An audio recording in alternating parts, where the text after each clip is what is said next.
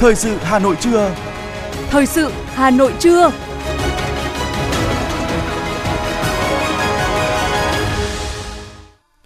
Võ Nam Thúy Hằng xin kính chào quý vị và các bạn. Bây giờ là chương trình thời sự của Đài Phát thanh và Truyền hình Hà Nội. Chương trình trưa nay, Chủ nhật ngày 12 tháng 2 có những nội dung chính sau đây. Thủ tướng Phạm Minh Chính kết thúc rất tốt đẹp chuyến công công tác chính thức Cộng hòa Singapore và Brunei Darussalam.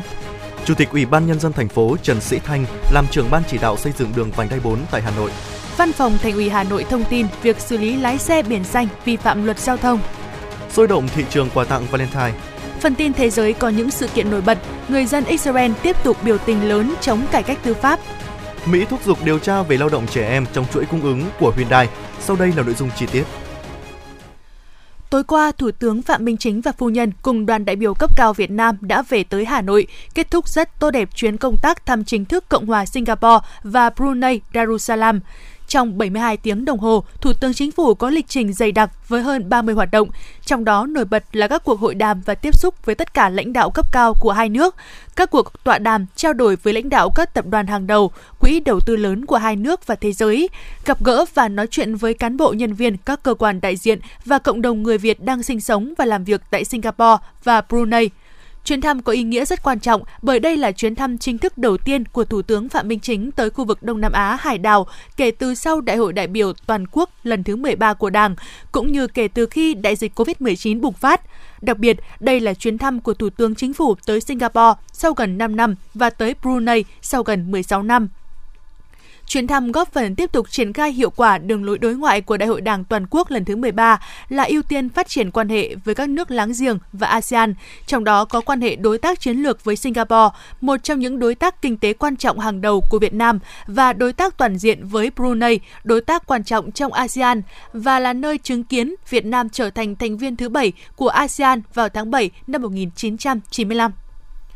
Cả hai nước đều dành cho Thủ tướng Chính phủ sự đón tiếp hết sức trọng thị, chú đáo, thân tình và theo nghi thức cao nhất dành cho người đứng đầu chính phủ. Lãnh đạo hai nước đều bày tỏ coi trọng vai trò, vị thế của Việt Nam, đánh giá Việt Nam là một trong những nước tăng trưởng nhanh nhất và là một trong những đầu tàu thúc đẩy tăng trưởng của khu vực, mong muốn cùng Việt Nam đóng góp cho hòa bình, ổn định, hợp tác và phát triển ở khu vực và trên thế giới các nhà lãnh đạo Singapore và Brunei đều nhất trí không ngừng gia tăng tin cậy chính trị chiến lược với Việt Nam thông qua tăng cường trao đổi đoàn, tiếp xúc cấp cao, triển khai hiệu quả các cơ chế hợp tác song phương và các thỏa thuận hợp tác quan trọng. Nhân dịp chuyến thăm, nhiều văn kiện hợp tác đã được ký kết giữa Việt Nam với hai nước trên các lĩnh vực kinh tế, thương mại, đầu tư, hợp tác hàng hải, thanh niên, lãnh sự, nghiên cứu khoa học và đào tạo. Các kết quả thực chất đạt được trong chuyến thăm không những góp phần làm sâu sắc hơn hợp tác giữa Việt Nam với hai nước trong các lĩnh vực truyền thống như chính trị, kinh tế, an ninh quốc phòng, giáo dục đào tạo, dầu khí, du lịch, giao lưu nhân dân mà còn tạo khuôn khổ cho các lĩnh vực hợp tác mới giàu tiềm năng. Về kinh tế, Thủ tướng Chính phủ đã đề xuất các biện pháp tăng cường hợp tác trên nhiều lĩnh vực quan trọng và được lãnh đạo các nước ủng hộ, trong đó có việc thúc đẩy kết nối hai nền kinh tế Việt Nam-Singapore, Việt Nam-Brunei. Tại Singapore, điểm nhấn là việc hai bên ký kết biên bản ghi nhớ về quan hệ đối tác kinh tế số, kinh tế xanh Việt Nam Singapore, tạo tiền đề cho triển khai hợp tác giữa hai nước trong các lĩnh vực kinh tế số, kinh tế tuần hoàn, kinh tế xanh, năng lượng sạch, ứng phó với biến đổi khí hậu. Hai bên đã nhất trí về các biện pháp thúc đẩy hợp tác đổi mới sáng tạo trong thời đại cách mạng công nghiệp 4.0, tăng cường tiếp cận với nguồn vốn đầu tư và tài chính, trong đó có tài chính xanh, mở rộng và phát triển các khu công nghiệp Việt Nam, Singapore tại Việt Nam theo hướng xanh, thông minh, bao trùm, tiết kiệm năng lượng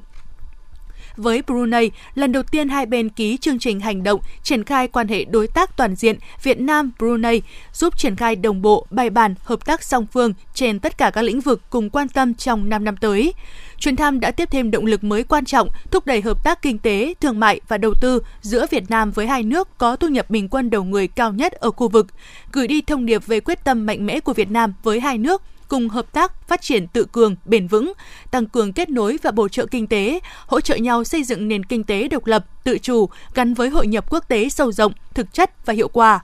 Những kết quả của chuyến thăm góp phần tích cực hỗ trợ công cuộc phục hồi, phát triển kinh tế xã hội của Việt Nam, thiết thực triển khai chỉ thị 15 của Ban Bí thư về công tác ngoại giao kinh tế, phục vụ phát triển đất nước đến năm 2030.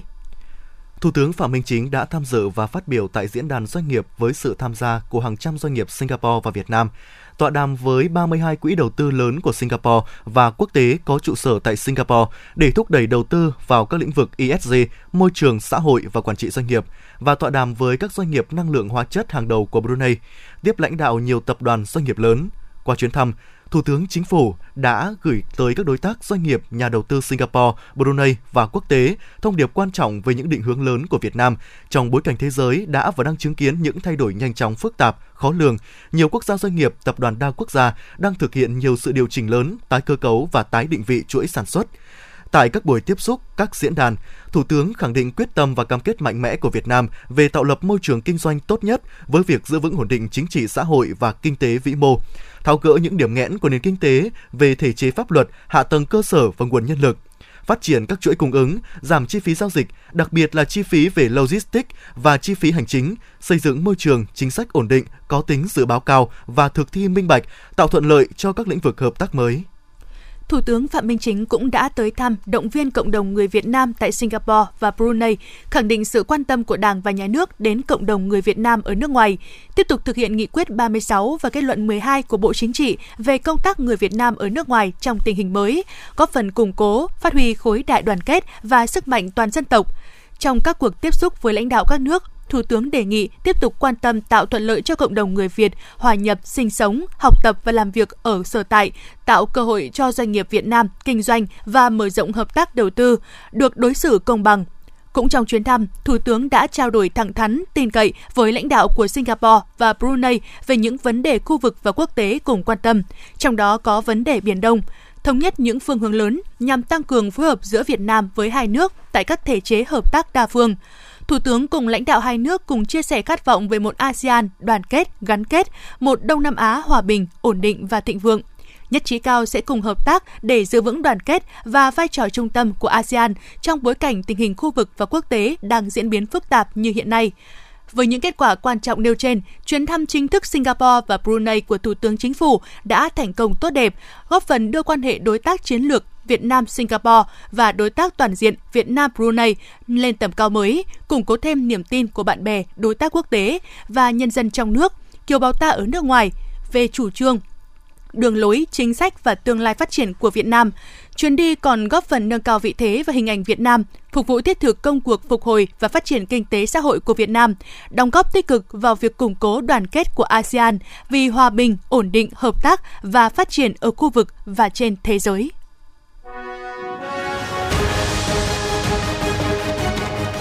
Thời sự Hà Nội, nhanh, chính xác, tương tác cao. Thời sự Hà Nội, nhanh, chính xác, tương tác cao.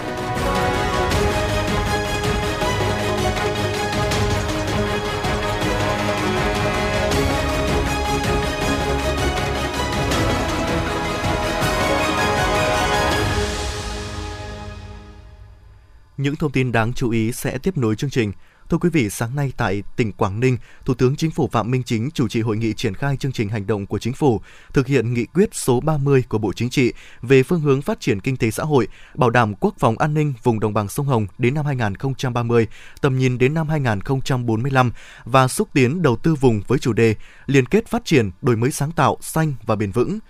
Bí thư Thành ủy Hà Nội Đinh Tiến Dũng, Phó Thủ tướng Chính phủ Trần Hồng Hà, Bộ trưởng Bộ Kế hoạch và Đầu tư Nguyễn Chí Dũng, Bí thư Tỉnh ủy Quảng Ninh Nguyễn Xuân Ký đồng chủ trì hội nghị.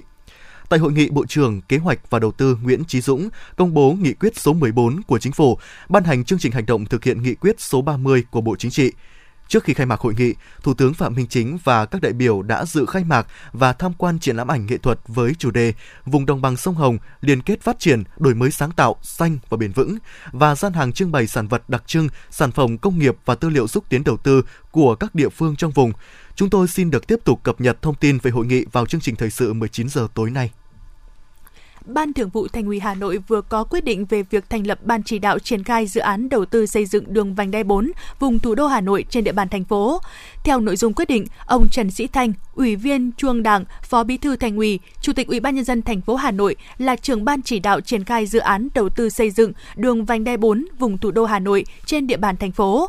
Ban chỉ đạo có nhiệm vụ lãnh đạo, chỉ đạo các nội dung triển khai dự án đầu tư xây dựng đường vành đai 4 vùng thủ đô trên địa bàn thành phố Hà Nội, bảo đảm chất lượng, tiến độ và yêu cầu theo đúng nghị quyết 56 2022 QH15 của Quốc hội, quy định của pháp luật có liên quan, các văn bản chỉ đạo của Chính phủ, Thủ tướng Chính phủ và Ban chỉ đạo triển khai dự án đầu tư xây dựng đường vành đai 4 vùng thủ đô theo quyết định số 3617 của Ban Thường vụ Thành ủy do đồng chí Bí thư Thành ủy là trưởng ban. Ban chỉ đạo cũng có trách nhiệm lãnh đạo, chỉ đạo công tác phối hợp với các cơ quan trung ương và các tỉnh có liên quan trong quá trình triển khai thực hiện dự án. Đồng chí trưởng ban chỉ đạo có trách nhiệm chỉ đạo xây dựng và ban hành quy chế làm việc và phân công nhiệm vụ cụ thể đối với cơ quan thường trực, từng thành viên ban chỉ đạo, các sở, ngành, đơn vị trong ban chỉ đạo của thành phố. Thưa quý vị, trao đổi về trường hợp xe biển xanh đi lấn làn đường vi phạm luật giao thông được báo chí phản ánh. Ông Đoàn Văn Đức, Phó Tránh Văn phòng Thành ủy Hà Nội cho biết, sau khi nhận được thông tin trên, lái xe đã báo cáo lãnh đạo Văn phòng Thành ủy, đồng thời đã tới đội cảnh sát giao thông số 2, Phòng Cảnh sát giao thông Công an thành phố Hà Nội để làm bản tường trình theo quy định. Theo thông tin phản hồi từ đội cảnh sát giao thông số 2, lái xe đã nhận hành vi vi phạm luật giao thông của mình và cam kết không tái phạm. Đội cảnh sát giao thông số 2 đã lập biên bản xử lý vi phạm và thực hiện quyết định xử phạt theo quy định. Ngay sau khi xảy ra sự việc, Văn phòng Thành ủy đã có thông báo nhắc nhở cán bộ công chức và người lao động của cơ quan, nhất là đội ngũ lái xe phải chấp hành nghiêm các quy định của pháp luật khi tham gia giao thông.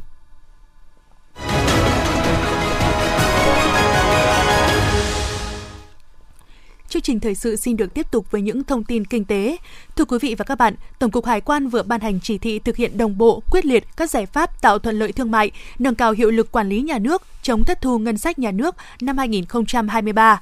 năm 2023, Tổng cục Hải quan được Quốc hội giao dự toán thu ngân sách nhà nước 425.000 tỷ đồng. Để hoàn thành nhiệm vụ này, Tổng cục Hải quan yêu cầu các đơn vị tập trung nguồn lực triển khai quyết liệt các nhiệm vụ ngay từ đầu năm, tiếp tục triển khai cơ chế một cửa quốc gia và cơ chế một cửa ASEAN, chủ trì phối hợp với các bộ ngành đẩy nhanh tiến độ xây dựng và triển khai hệ thống công nghệ thông tin phục vụ cơ chế một cửa quốc gia và cơ chế một cửa ASEAN theo hướng xử lý tập trung, tăng cường trọng tăng cường chống thất thu qua kiểm tra, giám sát việc thực hiện thủ tục hải quan, quản lý thuế, kiểm tra sau thông quan, thanh tra chuyên ngành, kiểm tra nội bộ, đấu tranh chống buôn lậu, gian lận thương mại, chủ động ra soát, phân loại, thu hồi và xử lý nợ thuế phát sinh trước ngày 1 tháng 1 năm 2023. Sau gần một tháng vận hành hệ thống hóa đơn điện tử khởi tạo từ máy tính tiền, cả nước có hơn 800 cơ sở kinh doanh đăng ký sử dụng. Con số tham gia thấp như vậy là do chưa có quy định pháp lý nào mang tính bắt buộc. Các đơn vị tham gia triển khai chủ yếu được cơ quan thuế khuyến khích động viên. Hệ thống hóa đơn điện tử khởi tạo từ máy tính tiền chính thức vận hành từ ngày 15 tháng 12 năm 2022 là một trong ba địa phương đầu tiên thí điểm loại hình hóa đơn này, Cục Thuế Hà Nội cho biết lợi ích khi triển khai khởi tạo hóa đơn điện tử từ máy tính tiền dễ dàng nhận thấy. Nhưng hiện các cơ sở kinh doanh vẫn còn tâm lý e ngại. Theo Tổng cục Thuế, đến nay, số lượng cơ sở kinh doanh đã đăng ký thành công trên hệ thống mới chỉ đạt 20% kế hoạch ngành thuế đề ra. Không chỉ đạt kết quả quá thấp mà điều này còn tạo sự bất bình đẳng giữa các cơ sở kinh doanh trong thực hiện nghĩa vụ thuế với nhà nước và gây thất thu ngân sách. Do vậy, Bộ Tài chính sẽ nghiên cứu và lấy ý kiến các bộ ngành để quy định này trở thành bắt buộc chứ không chỉ là khuyến khích như hiện nay. Bộ Tài chính vừa công bố dự thảo thông tư quy định mức thu, chế độ thu, nộp, quản lý lệ phí đăng ký, cấp biển phương tiện giao thông cơ giới đường bộ. Theo dự thảo thông tư, mức thu lệ phí cấp mới giấy chứng nhận đăng ký kèm theo biển số xe đối với ô tô chở người từ 9 chỗ trở xuống, bao gồm xe bán tải, lệ phí thống nhất 20 triệu đồng một lần một xe tại khu vực 1 gồm Hà Nội và thành phố Hồ Chí Minh. Khu vực 2 gồm thành phố Hải Phòng, Đà Nẵng, Cần Thơ, thành phố trực thuộc tỉnh và thị xã là 1 triệu đồng một lần một xe và khu vực 3 các địa phương còn lại mức lệ phí giữ nguyên như hiện hành 200.000 đồng một lần một xe. Đối với xe máy, lệ phí đăng ký cấp biển phương tiện giao thông cơ giới đường bộ tính theo giá trị xe và theo khu vực. Thưa quý vị và các bạn, cho đến thời điểm này, khắp các làng quê ngoại thành Hà Nội đã khoác lên mình một diện mạo mới. Sự chu phú ấm no trên mọi xứ đồng chính là thành quả vững chắc nhất, thể hiện sự kết tinh từ sức mạnh tổng hợp, đoàn kết, thống nhất giữa ý đảng với lòng dân. Kết quả này là nền tảng vững chắc để Hà Nội hướng tới mục tiêu xây dựng nông nghiệp thịnh vượng, nông dân giàu có, nông thôn văn minh hiện đại, ghi nhận của phóng viên Bích Ngọc. Hiện nay, các mô hình chuyên canh trong nông nghiệp cho hiệu quả kinh tế cao gấp nhiều lần trồng lúa, đặc biệt là cây hoa vừa dễ bán, vừa cho giá trị kinh tế cao. Khi có diện tích lớn để sản xuất, người nông dân dễ dàng đầu tư máy móc trang thiết bị hiện đại để công việc được dễ dàng thuận lợi hơn. Đặc biệt, sản xuất trên ô thửa lớn, nông sản trở thành hàng hóa, mức giá có lợi. Do đó, sau quá trình dồn ô đổi thừa, chính quyền địa phương đã đẩy mạnh tuyên truyền, vận động nhân dân tích tụ ruộng đất, thực hiện chuyển đổi cơ cấu cây trồng vật nuôi. Anh Phạm Văn Nghệ, thôn Gen Hồ là người tiên phong và thành công hôm nay đang từng bước mở ra cơ hội phát triển kinh tế mới trên mảnh đất Lệ Chi của huyện Gia Lâm. Anh Phạm Văn Nghệ chia sẻ. Khi mà người nông dân đã có đủ điều kiện đó là năng lực sản xuất, chuỗi cung ứng và cái nhu cầu của thị trường thì sẵn sàng sẽ gần như là các chủ doanh nghiệp sản xuất ờ, theo cánh đồng mẫu lớn và chỉ việc ờ, đầu vào đầu ra mình ổn định và nắm bắt được thị trường nữa là là là là, là rất là ổn định cho rất thuận lợi cho người nông dân. Tại mảnh đất Đông Anh, vựa rau của Hà Nội, mỗi ngày người nông dân có thể cung cấp ra thị trường vài chục tấn rau xanh các loại. Nhưng nếu cứ tiêu thụ theo kiểu truyền thống, phụ thuộc thị trường thì vừa bấp bênh, vừa giá thấp mà thu nhập không ổn định sẽ không thể động viên người dân sản xuất an toàn. Nhớ lại thời điểm cách đây 20 năm, khi nhận nhiệm vụ thành lập hợp tác xã để đảm nhận khâu tiêu thụ rau an toàn, ông Nguyễn Tuấn Hồng không khỏi bồi hồi nhớ lại một thời gian khó. Thời điểm đó, kỹ thuật có, diện tích có, nên sản lượng rau củ quả làm ra là rất lớn. Nhưng làm thế nào để nhóm lại, sản xuất theo tín hiệu thị trường để có thương hiệu, có đầu ra ổn định thì lại chẳng mấy dễ dàng. Người đảng viên trẻ Nguyễn Tuấn Hồng khi đó quyết định đi nhiều nơi tham gia nhiều hoạt động của Sở Nông nghiệp của thành phố để xây dựng thương hiệu cho nông sản quê hương. Đến nay, rau an toàn Bắc Hồng đã có được chỗ đứng vững chắc trên thương trường với đầu ra ổn định nhờ lựa chọn tập trung cho mảng kinh doanh. Đến nay, với 25 thành viên, Hợp tác xã Bắc Hồng đang sản xuất trên diện tích 80 ha, mỗi tháng cung cấp ra thị trường 200 tấn sản phẩm các loại. Năm 2022, hợp tác xã có doanh thu đạt 87 tỷ đồng, mang lại mức thu nhập cao cho người nông dân. Ông Nguyễn Tuấn Hồng, Giám đốc Hợp tác xã Sản xuất và Tiêu thụ rau an toàn Bắc Hồng, huyện Đông Anh cho biết. À, kinh nghiệm về trồng rau thì có, nhưng mà kinh nghiệm về kinh doanh à, và thấy thương hiệu là chưa có. Thế để tìm được cái để làm sao để mình cái phương hướng hợp tác xã thì làm sao cái thứ nhất là cái nâng cao cái đặc biệt cái chất lượng sản phẩm là thật tốt à, và cái à, để phát triển thị trường thì cái định hướng của hợp tác xã thì song song với phát triển sản xuất thì phải có kinh doanh có kinh doanh thì mới có cái Ừ, cái cái cái, cái lãi rồi có cái vốn để đầu mình đầu tư lại sản xuất và nuôi được cả các cái bộ máy hoạt động của hợp tác xã thế thì đến ngày hôm nay thì cũng ừ, cơ bản là hợp tác xã cũng đã xây dựng được cái những cái, cái cơ sở ban đầu theo ông Nguyễn Văn Trí, Phó Tránh Thường trực Văn phòng Điều phối Nông thôn mới Hà Nội, cuộc sống ở những miền quê ngoại ô Hà Nội đang thay ra đổi thịt từng ngày, thu nhập của người dân ngày một nâng cao, đạt khoảng 65 triệu đồng một người một năm. Nhờ có sự vào cuộc của đông đảo các tầng lớp nhân dân, trong đó có đội ngũ đảng viên, nên nhiều phần việc khó đã được hoàn thành vượt mức kế hoạch đề ra. Sau hơn 10 năm thực hiện chương trình mục tiêu quốc gia về xây dựng nông thôn mới, người nông dân đã có cơ hội chuyển đổi cơ cấu cây trồng, đưa khoa học kỹ thuật mới vào canh tác để tăng năng suất, chất lượng sản phẩm, đem lại hiệu quả kinh tế cao hơn gấp 5 đến 6 lần trồng lúa. Trung bình, các mô hình chuyển đổi mang lại giá trị từ 330 triệu đồng đến 1,2 tỷ đồng một hecta một năm. Đa số các hộ gia đình đều có nhà ở kiên cố, khang trang. Tỷ lệ hộ nghèo khu vực nông thôn Hà Nội giảm còn khoảng 0,3%.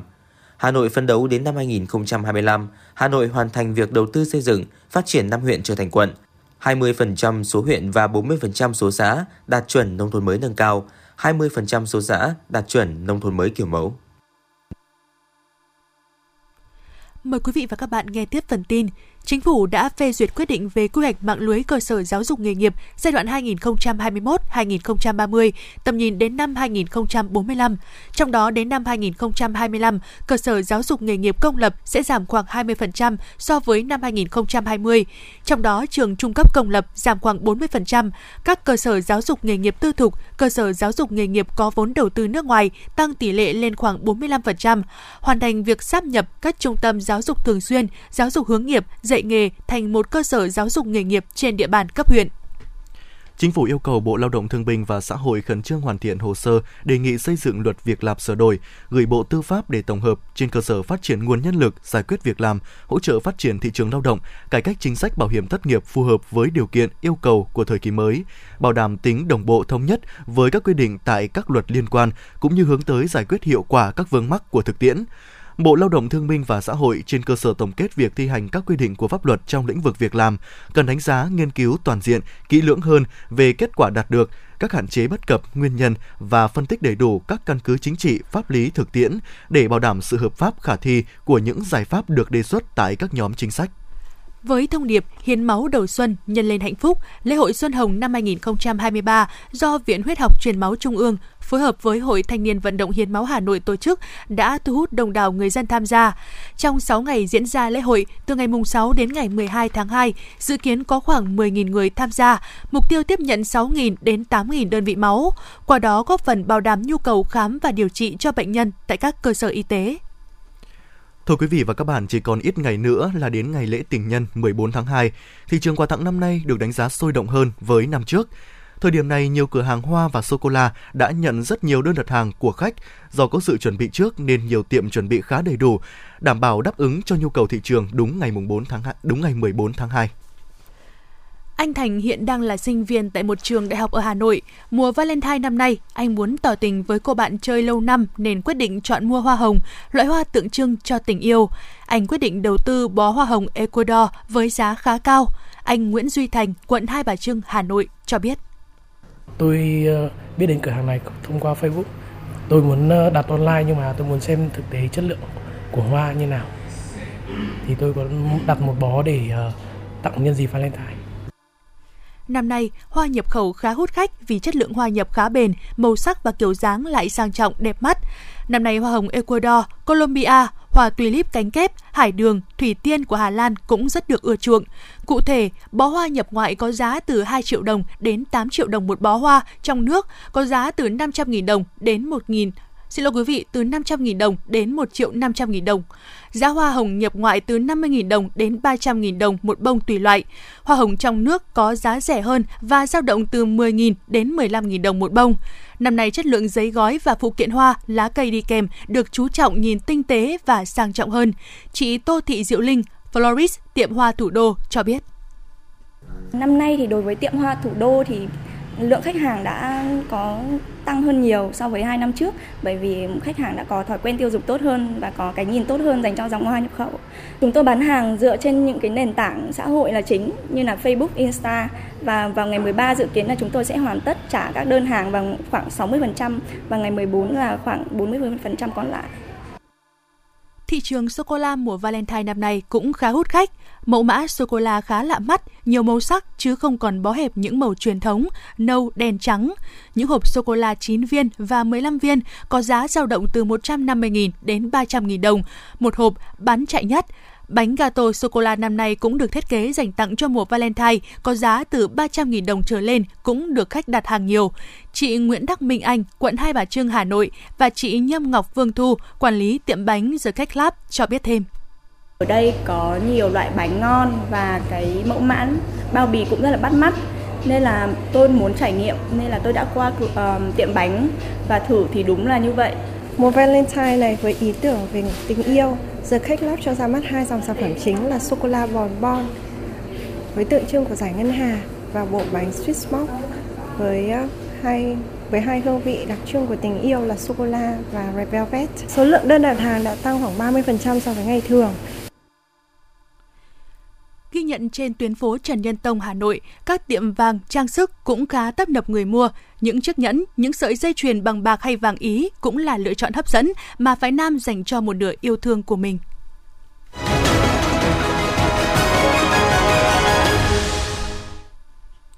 Quý vị và các bạn đang nghe chương trình thời sự của Đài Phát thanh Truyền hình Hà Nội. Phần tin thế giới sẽ tiếp nối chương trình. Thưa quý vị, phong trào biểu tình phản đối kế hoạch cải cách tư pháp chính phủ Israel tiếp tục diễn ra tối qua trong ngày cuối tuần thứ sáu liên tiếp. Đặc biệt, báo chí địa phương cho biết, lần đầu tiên cuộc biểu tình đã thu hút người dân tại vùng lãnh thổ bờ Tây của người Palestine tham gia. Ngày 11 tháng 2, Tổ chức Y tế Thế giới WHO cho biết trận động đất thảm khốc tàn phá Thổ Nhĩ Kỳ và Syria vừa qua đã ảnh hưởng tới khoảng 28 triệu người, đồng thời cảnh báo việc hàng chục bệnh viện đã bị hư hại. Tổ chức Y tế Thế giới nhấn mạnh sự cấp thiết của việc chăm sóc những người bị chấn thương, chăm sóc phục hồi sau chấn thương, cung cấp các loại thuốc thiết yếu, phòng ngừa và kiểm soát dịch bệnh bùng phát và hỗ trợ sức khỏe tâm thần. Tại vùng biển gần thành phố Karachi của Pakistan đã diễn ra cuộc tập trận hải quân đa quốc gia mang tên Aman hay còn gọi là Hòa bình 23. cuộc tập trận thu hút lực lượng tác chiến đặc biệt của 50 quốc gia với sự tham gia của nhiều tàu, máy bay và thiết bị quân sự. Với chủ đề Cùng nhau vì hòa bình, cuộc tập trận diễn ra 2 năm một lần nhằm thúc đẩy giao lưu và hợp tác hàng hải giữa các nước tham gia và cùng nhau bảo vệ an toàn hàng hải. Bộ Quốc phòng Nga cho biết Nga đã tiến hành một cuộc tấn công quy mô lớn vào các cơ sở năng lượng quan trọng của khu Liên hợp Công nghiệp Quân sự của Ukraine. Các lực lượng vũ trang của Ukraine cho biết vào cuối ngày thứ Sáu rằng các lực lượng Nga đã bắn hơn 100 tên lửa và thực hiện 12 cuộc không kích và 20 cuộc tấn công bằng pháo kích. Mỹ đã bổ sung 6 thực thể của Trung Quốc có liên quan chương trình giám sát trên không vào danh sách đen về xuất khẩu. Động thái trên diễn ra sau vụ Mỹ bắn hạ khinh khí cầu của Trung Quốc ở ngoài khơi bờ biển Nam Carolina vào tuần trước. Thủ tướng Canada Justin Trudeau thông báo về một vật thể chưa xác định đã bị bắn hạ ở khu vực Tây Bắc nước này, chỉ một ngày sau khi giới chức Mỹ cho biết đã bắn hạ một vật thể tương tự ở Alaska. Hiện lực lượng Canada ở Yukon sẽ thu thập và phân tích các mảnh vỡ của vật thể. Nhà lãnh đạo Canada cũng cho biết đã nói chuyện với Tổng thống Mỹ Joe Biden về vụ việc này. 33 thành viên Quốc hội Mỹ kêu gọi Bộ Lao động nước này tìm kiếm các hình phạt mạnh mẽ và nhanh chóng đối với thực trạng lao động trẻ em trong các nhà máy ô tô. Lời kêu gọi được đưa ra sau khi một cuộc điều tra của Reuters cho thấy những đứa trẻ 12 tuổi đang làm việc tại các nhà máy ở Alabama sản xuất phụ tùng ô tô cho Hyundai Motorco và Kia.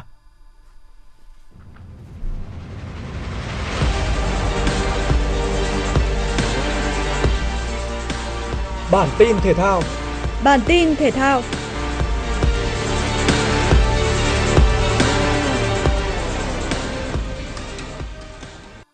Câu lạc bộ Arsenal tiếp tục có trận đấu để mất điểm ở giải bóng đá Ngoại hạng Anh. Đội đầu bảng đã không thể giành chiến thắng trên sân nhà Emirates khi tiếp đối thủ Brentford ở vòng 23. Tiền đạo người Bỉ Leandro Trossard mở tỷ số cho pháo thủ thành London ở phút 66, chỉ 4 phút sau khi anh vào sân trong hiệp 2. Tuy nhiên một tiền đạo khác là Ivan Toni đã gỡ hòa cho đội khách Brentford ở phút 74. Trận đấu khép lại với kết quả hòa một đều nếu đêm nay Manchester City đánh bại Aston Villa trên sân nhà thì khoảng cách giữa nửa xanh thành Manchester với Arsenal chỉ còn 3 điểm. Đội bóng Hoàng gia Tây Ban Nha Real Madrid đã giành cúp giải vô địch thế giới các câu lạc bộ được tổ chức tại Maroc. Trong trận chung kết, thầy trò huấn luyện viên Carlo Ancelotti đã vượt qua Al Hilal, câu lạc bộ bóng đá Ả Rập Xê Út đại diện cho châu Á với tỷ số 5-3. Năm bàn thắng của Real Madrid, Van Verde và Vinicius Junior mỗi người lập một cú đúp. Bàn còn lại do công tiền đạo Karim Benzema. Tuyển thủ Brazil Vinicius Junior cũng được bầu chọn là cầu thủ xuất sắc nhất giải. Đây là lần thứ 5 Real Madrid vô địch FIFA Club World Cup. Không thể có trận chung kết như mong đợi giữa hạt giống số 1 và hạt giống số 2 tại giải quần vợt nam Sud de France 250 khi Hongarun đã chịu gác vợt ở trận bán kết. Mặc dù thi đấu đầy nỗ lực, Song hạt giống số 1 người Đan Mạch chỉ thắng được một set trong cuộc so tài với đối thủ Maxim Cressy của Mỹ. Sau hơn 3 giờ thi đấu, Cressy đã giành chiến thắng chung cuộc 2-1. Tỷ số 3 set là 7-5, 6-7 và 7-6. Trong trận bán kết còn lại, cây vợt 21 tuổi người Italia Yannick Sinner không mấy khó khăn đánh bại Arthur Fins, niềm hy vọng của nước chủ nhà Pháp với tỷ số 7-5, 6-2. Như vậy, hạt giống số 2 Yannick Sinner sẽ gặp Maxim Cressy ở trận chung kết ATP 250 Sud de France. Dự báo thời tiết, Trung tâm Dự báo Khí tượng Thủy văn Quốc gia cho biết hiện nay ở phía Bắc có một bộ phận không khí lạnh đang di chuyển xuống phía Nam. Khoảng đêm 13 tháng 2 ngày 14 tháng 2, bộ phận không khí lạnh này sẽ ảnh hưởng đến Bắc Bộ, sau đó ảnh hưởng đến Bắc và Trung Trung Bộ. Gió Đông Bắc trong đất liền mạnh dần lên cấp 3, vùng ven biển cấp 3, cấp 4, có nơi giật cấp 6. Từ ngày 14 tháng 2, ở Bắc Bộ và khu vực từ Thanh Hóa đến Thừa Thiên Huế trời chuyển rét, vùng núi có nơi rét đậm. Thủ đô Hà Nội hôm nay nhiều mây, có mưa vài nơi, sáng sớm có sương mù và sương mù nhẹ, trưa chiều giảm mây trời nắng, gió đông nam đến nam cấp 2 cấp 3, sáng và đêm trời lạnh, nhiệt độ thấp nhất từ 21 đến 23 độ C, nhiệt độ cao nhất từ 27 đến 29 độ C. Quý vị và các bạn vừa nghe chương trình thời sự của Đài Phát thanh Truyền hình Hà Nội, chỉ đạo nội dung Nguyễn Kim Khiêm, chỉ đạo sản xuất Nguyễn Tiến Dũng, tổ chức sản xuất Quang Hưng. Chương trình do biên tập viên Thủy Chi, phát thanh viên Võ Nam Thúy Hằng cùng kỹ thuật viên Quang Ngọc phối hợp thực hiện. Xin chào và hẹn gặp lại quý vị trong chương trình thời sự 19 giờ tối nay.